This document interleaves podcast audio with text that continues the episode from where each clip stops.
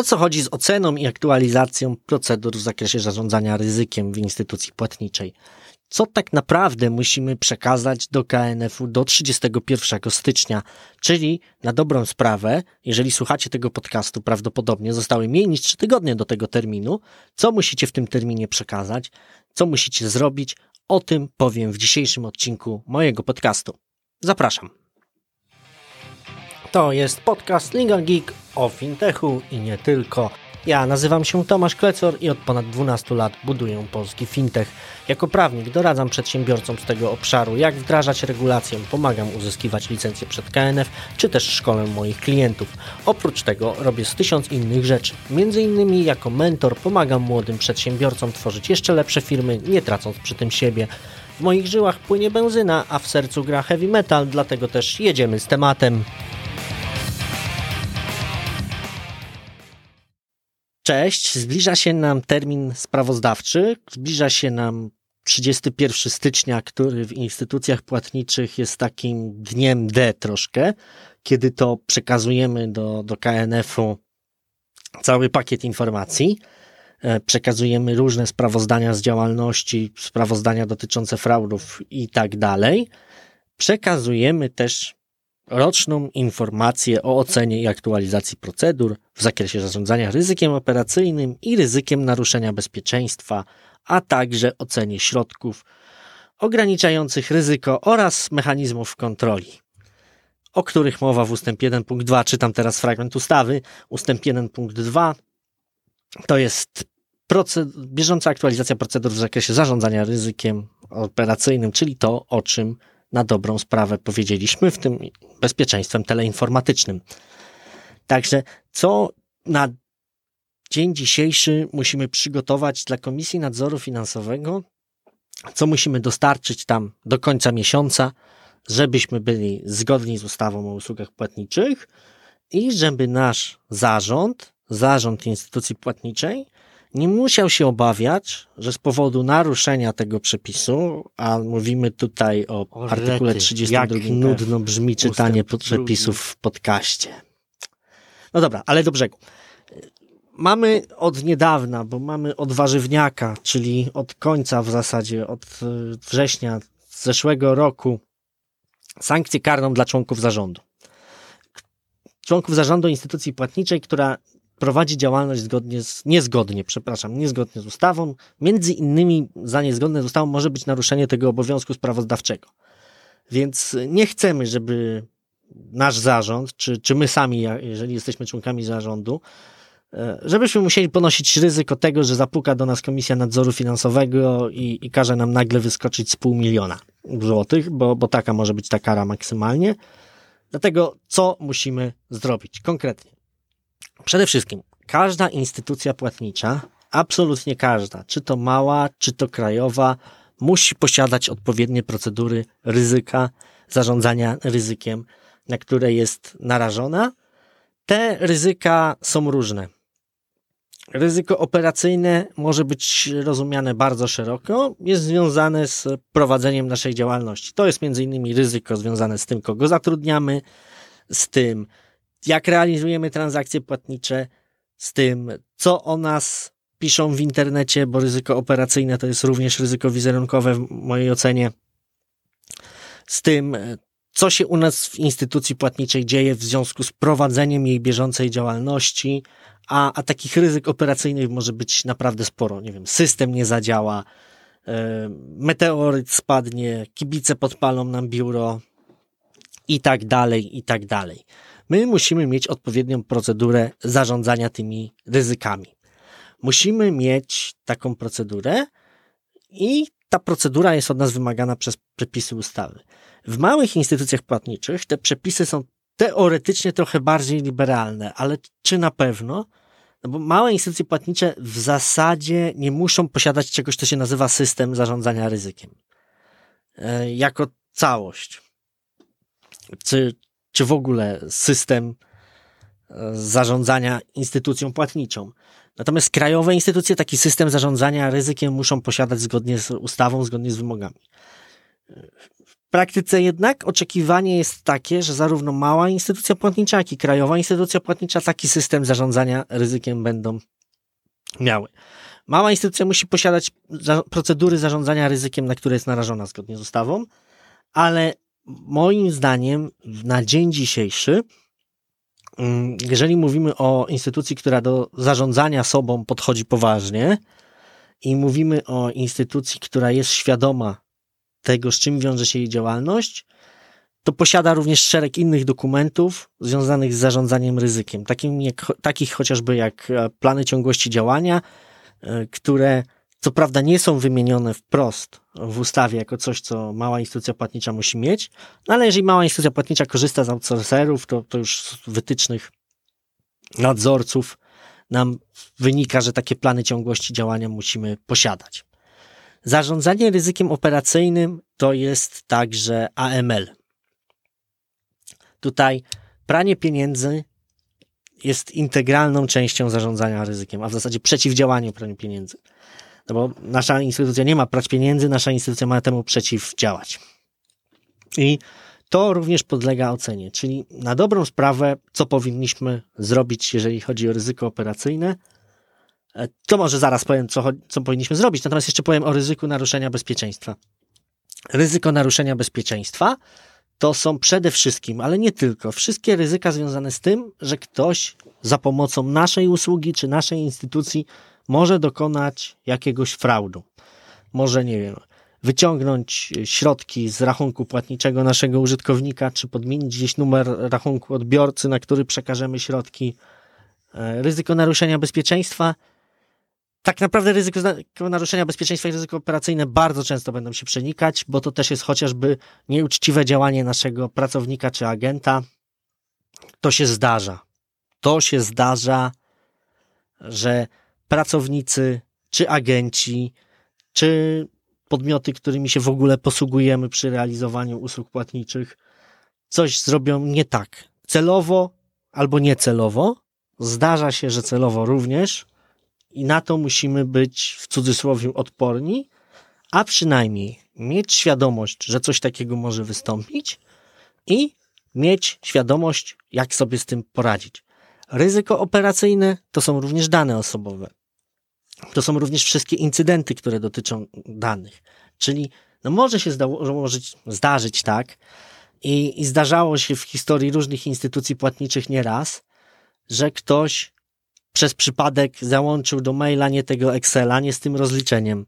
I do klienta A poszło rozliczenie klienta B. Albo w ogóle poszły jakieś dane innego typu dotyczące klienta B. No tutaj już pomijam, że mamy naruszenie tajemnicy płatniczej, ale mamy też naruszenie zasad ochrony danych osobowych i to też jest ryzyko operacyjne, które może u nas wystąpić. Czyli na dobrą sprawę do KNF-u raportujemy wszelkie zagrożenia, a w zasadzie ocenę właśnie, co, co raportujemy do KNF-u, co przekazujemy do KNF-u, jak to robimy.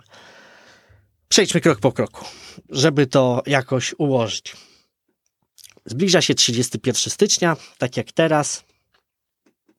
Co robimy? Siadamy sobie i zaczynamy od tego, że bierzemy nasze dokumenty, które mamy i zaczynamy sięgać w przeszłość. Sięgamy w przeszłość do przynajmniej 1 stycznia roku, którego ta ocena dotyczy, czyli w tym przypadku 23, 2023 i zastanawiamy się, co się takiego wydarzyło w tamtym roku. Jakie były incydenty, jakie były zagrożenia incydentami, czy się pojawiły nam jakieś nowe ryzyka. Sobie to wszystko analizujemy, wypisujemy i tak dalej. Potem bierzemy nasze procedury. Czy będą w jednym dokumencie, czy w trzech, czy w piętnastu, bez znaczenia. Te procedury mogą być naprawdę porozbijane i bierzemy te procedury, czytamy je i zestawiamy sobie to, co się u nas mogło wydarzyć i co się nie wydarzyło, bo skutecznie temu przeciwdziałaliśmy, i to, co się wydarzyło, bo albo nam coś nie zagrało i coś zrobiliśmy nie tak, albo się wydarzyło, bo było całkowicie od nas niezależne i sobie z tym poradziliśmy koncertowo, albo sobie w ogóle z tym nie poradziliśmy, daliśmy ciała na całej linii i, i tak naprawdę dziwne jeszcze, że funkcjonujemy na rynku. I tak dalej, i tak dalej. I zestawiamy to z procedurami. Przy AML-u musimy to dodatkowo zrobić z samą procedurą AML-ową, bo tego wymaga od nas ustawa o przeciwdziałaniu praniu pieniędzy, ale to nie o tym. Teraz mówimy o, o zarządzaniu ryzykiem, po części również procedurą AML-ową, bo, bo to też będzie nas dotyczyć. To też jest element zarządzania ryzykiem. Także bierzemy to, zestawiamy i wychodzi nam, co nam wychodzi? Wychodzi nam, że w tym, w tym, w tym miejscu nasze procedury zadziałały tak, jak powinny. Czyli wszystko to, co się wydarzyło albo mogło się wydarzyć, było przez nas przewidziane w procedurach, uwzględniliśmy to ryzyko, e, uwzględniliśmy też, opisaliśmy sobie w tych procedurach też, jak sobie z tym ryzykiem będziemy radzić i to się stało tak, jak powinno się stać. Albo ryzyko w ogóle nie zaistniało, albo ryzyko, znaczy ryzyko jest zawsze. Ryzyko nie zmaterializowało się, o tak. Czyli ryzyko istnieje zawsze, natomiast nie zawsze się materializuje, nie zawsze dochodzi do tego, że to ryzyko stanie się incydentem. E, poradziliśmy sobie jak należy, albo takiego zagrożenia nie było, i w ogóle twierdzimy, że teraz już robimy coś zupełnie inaczej, więc takiego zagrożenia w ogóle może nie być, ale może być inne zagrożenie. Opisujemy to, uwzględniamy to w ocenie. Robimy ocenę. Dochodzimy do punktu, w którym stwierdzamy, że gdzieś daliśmy ciała, coś, mówiąc brzydko, spieprzyliśmy i nie poradziliśmy z tym sobie, bo tak też może być. Więc stwierdzamy, dlaczego sobie z tym nie poradziliśmy. To powinno być łatwo, bo jeżeli był incydent, to oczywiście powinniśmy ten incydent już mieć wcześniej opisany, już wcześniej wyciągnąć z tego wnioski. Dlaczego sobie nie poradziliśmy?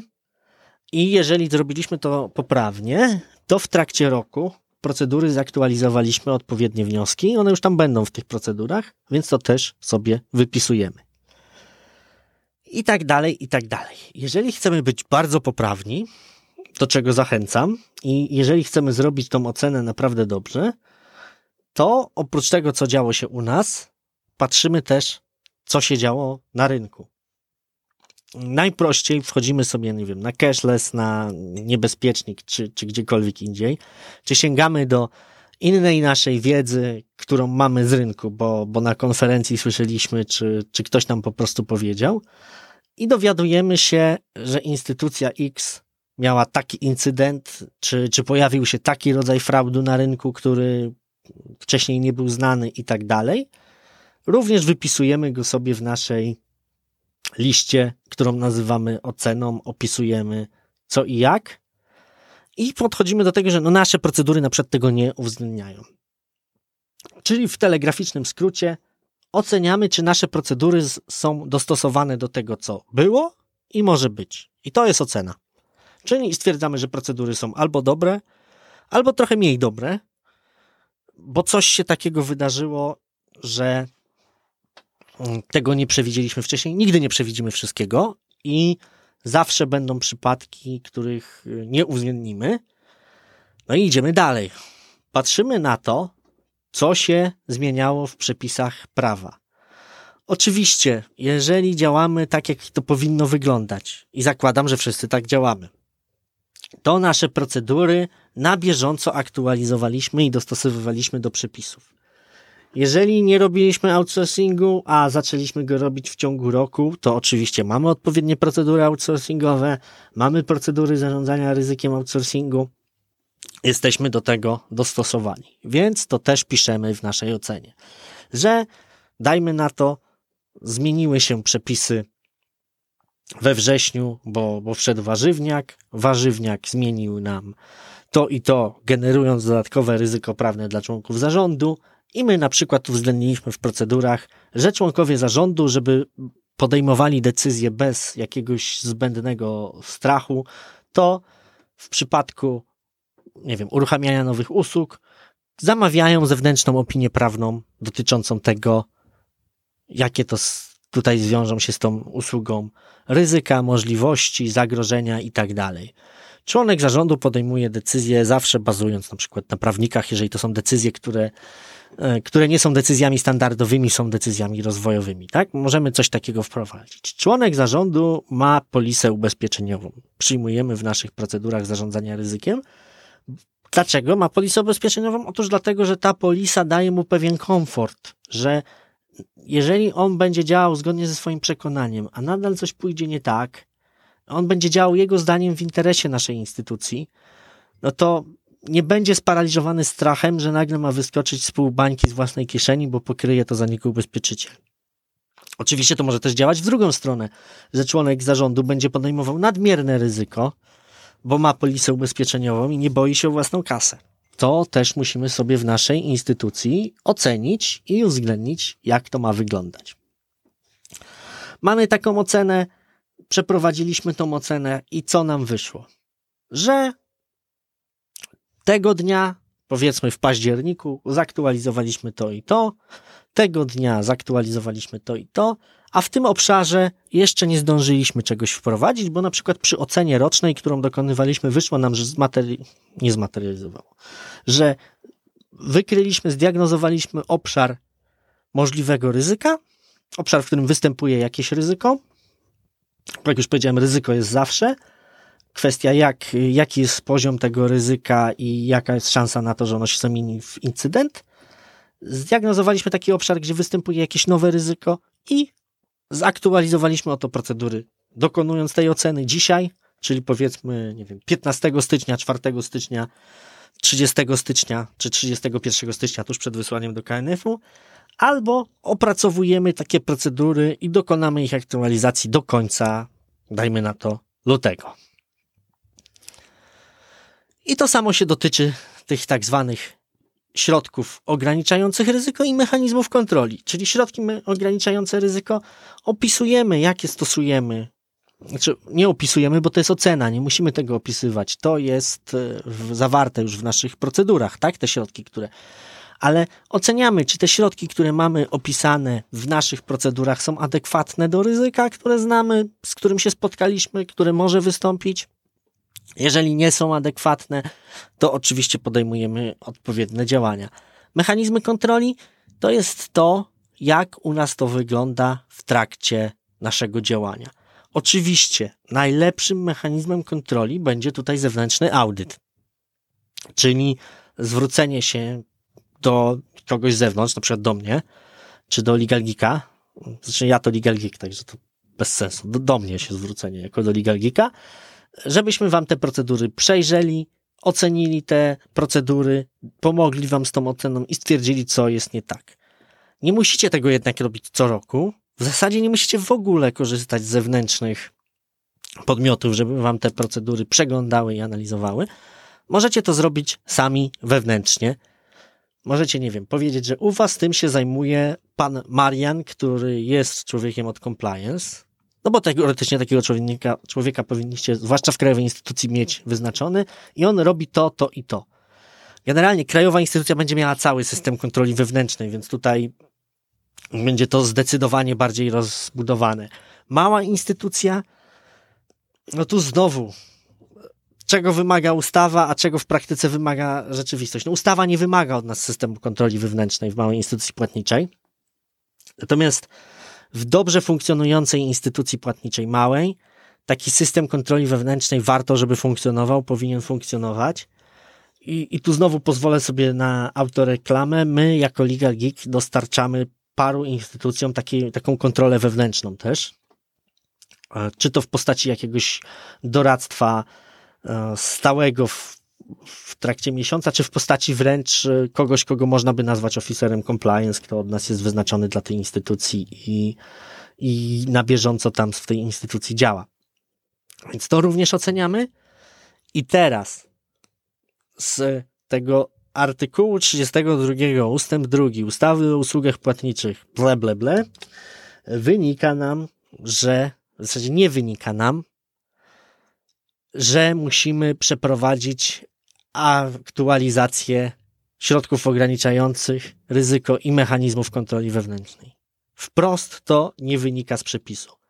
Ale wykładnia językowa jest absolutnie najgorszą formą wykładni przepisu i to proszę zapamiętać. Jeżeli stwierdziliśmy w naszej ocenie, że coś nam nie gra, coś nie działa, to już bazując na podejściu systemowym, funkcjonalnym i na należytej staranności, a nie chcemy dostać pół bańki kary za nienależytą staranność i działanie niezgodnie z przepisami i za to, że coś nam nie wyjdzie, to bazując na należytej staranności powinniśmy również te mechanizmy zaktualizować. Czy powiadomimy o tym KNF, czy nie powiadomimy, no ja gdybym stwierdził, że u mnie są braki w jakimś obszarze, ale je naprawiłem, to bym o tym informował od razu. Wolałbym nie informować. Tu mam braki, ale nic z tym nie robię. A jeżeli ma, wskażę, tu mam braki i nie napiszę nic więcej, to KNF na bank uzna, że nic z tym nie robię, bo ja bym tak uznał na ich miejscu i każdy racjonalnie myślący e, podmiot, który będzie podchodził do takiej instytucji, też tak uzna. Jednak pamiętajmy, że my żyjemy w systemie państwa papierowego, dokumentowego. Jeżeli czegoś nie ma na papierze, to nie istnieje. Więc to też musi się znaleźć w dokumentach. Mam nadzieję, że rozjaśniłem Wam, jak powinna wyglądać realizacja tego obowiązku związanego z oceną i aktualizacją procedur, procedur w zakresie zarządzania ryzykiem.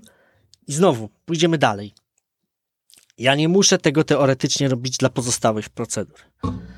E, ja nie muszę tego teoretycznie robić dla innych mechanizmów, systemów, które u mnie w instytucji funkcjonują. Oczywiście z niektórych przepisów e, wytycznych, czy, czy innych norm szczególnych, czy też e, tak zwanych listów duszpasterskich, czy to KNF-u, czy, czy chociażby Generalnego Inspektora Informacji Finansowej, wynika, że powinienem to robić i wtedy to oczywiście robię ale zdrowy rozsądek i należyta staranność w zakresie zarządzania instytucją płatniczą i zarządzania ryzykiem, a także kontrolą wewnętrzną w tej instytucji, wymagają, abyśmy przynajmniej raz do roku, jeżeli nie musimy tego robić częściej, a w przypadku dokumentacji ML-owej musimy to robić niejako na bieżąco, czyli w zasadzie online, żebyśmy przynajmniej raz do roku przyjrzeli się temu, co mamy ocenili to, co mamy i jeżeli coś może nie działać, coś może być nie tak, to to poprawili. Ja wiem, jak wygląda rzeczywistość i wiem, że w bardzo wielu podmiotach są dokumenty, o których się w ogóle zapomina, których albo w ogóle nie ma, albo, bo wprost z ustawy taki obowiązek nie wynika, albo są, bo ktoś je kiedyś stworzył, jacyś prawnicy je napisali i, i są, i leżą w szufladzie, a rzeczywistość zmieniła się 30 razy po drodze. No i są totalnie nieadekwatne. Robimy coś, wydaje nam się, że robimy to dobrze, to działa, bo, bo robimy to na przykład bardzo dobrze, ale coś się wydarza, jest jakiś incydent, musimy się z tego incydentu tłumaczyć, czy to w KNF-ie, czy to w GIF-ie, czy w Urzędzie Ochrony Danych Osobowych. I co się wtedy okazuje? Wtedy się okazuje, że no, my robiliśmy wszystko jak należy, ale w procedurach coś było opisane inaczej. Że to, co my robiliśmy, było totalnie niezgodne z e, rzeczywistością. I wtedy jest coś takiego. Nawet jeżeli my teoretycznie działaliśmy dobrze, a w procedurach było inaczej, to zrobiliśmy najgorszą możliwą rzecz z punktu widzenia urzędnika, który będzie nas kontrolował. Naruszyliśmy własne procedury. I przed tym jest się naprawdę bardzo ciężko obronić.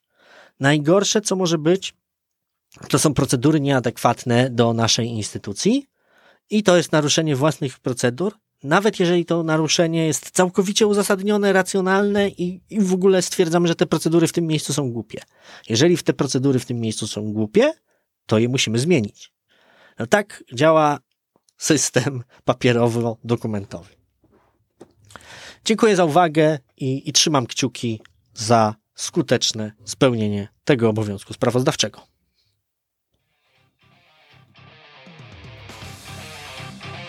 Dziękuję za uwagę. Jeżeli interesuje Was tematyka związana z fintechem, jeżeli interesuje Was fintech, to zapraszam do subskrybowania naszego podcastu, śledzenia naszych kanałów w mediach społecznościowych. Linki do dokumentów, które wspominałem, znajdziecie w opisie podcastu. Tam też znajdziecie kontakt do nas A jeżeli nie chcecie się kontaktować ze mną e-mailowo, wolicie zadzwonić, nic prostszego, po prostu wpiszcie w Google moje nazwisko Tomasz Klecor, bo Tomasz Klecor jest tylko jeden. Dziękuję, do usłyszenia.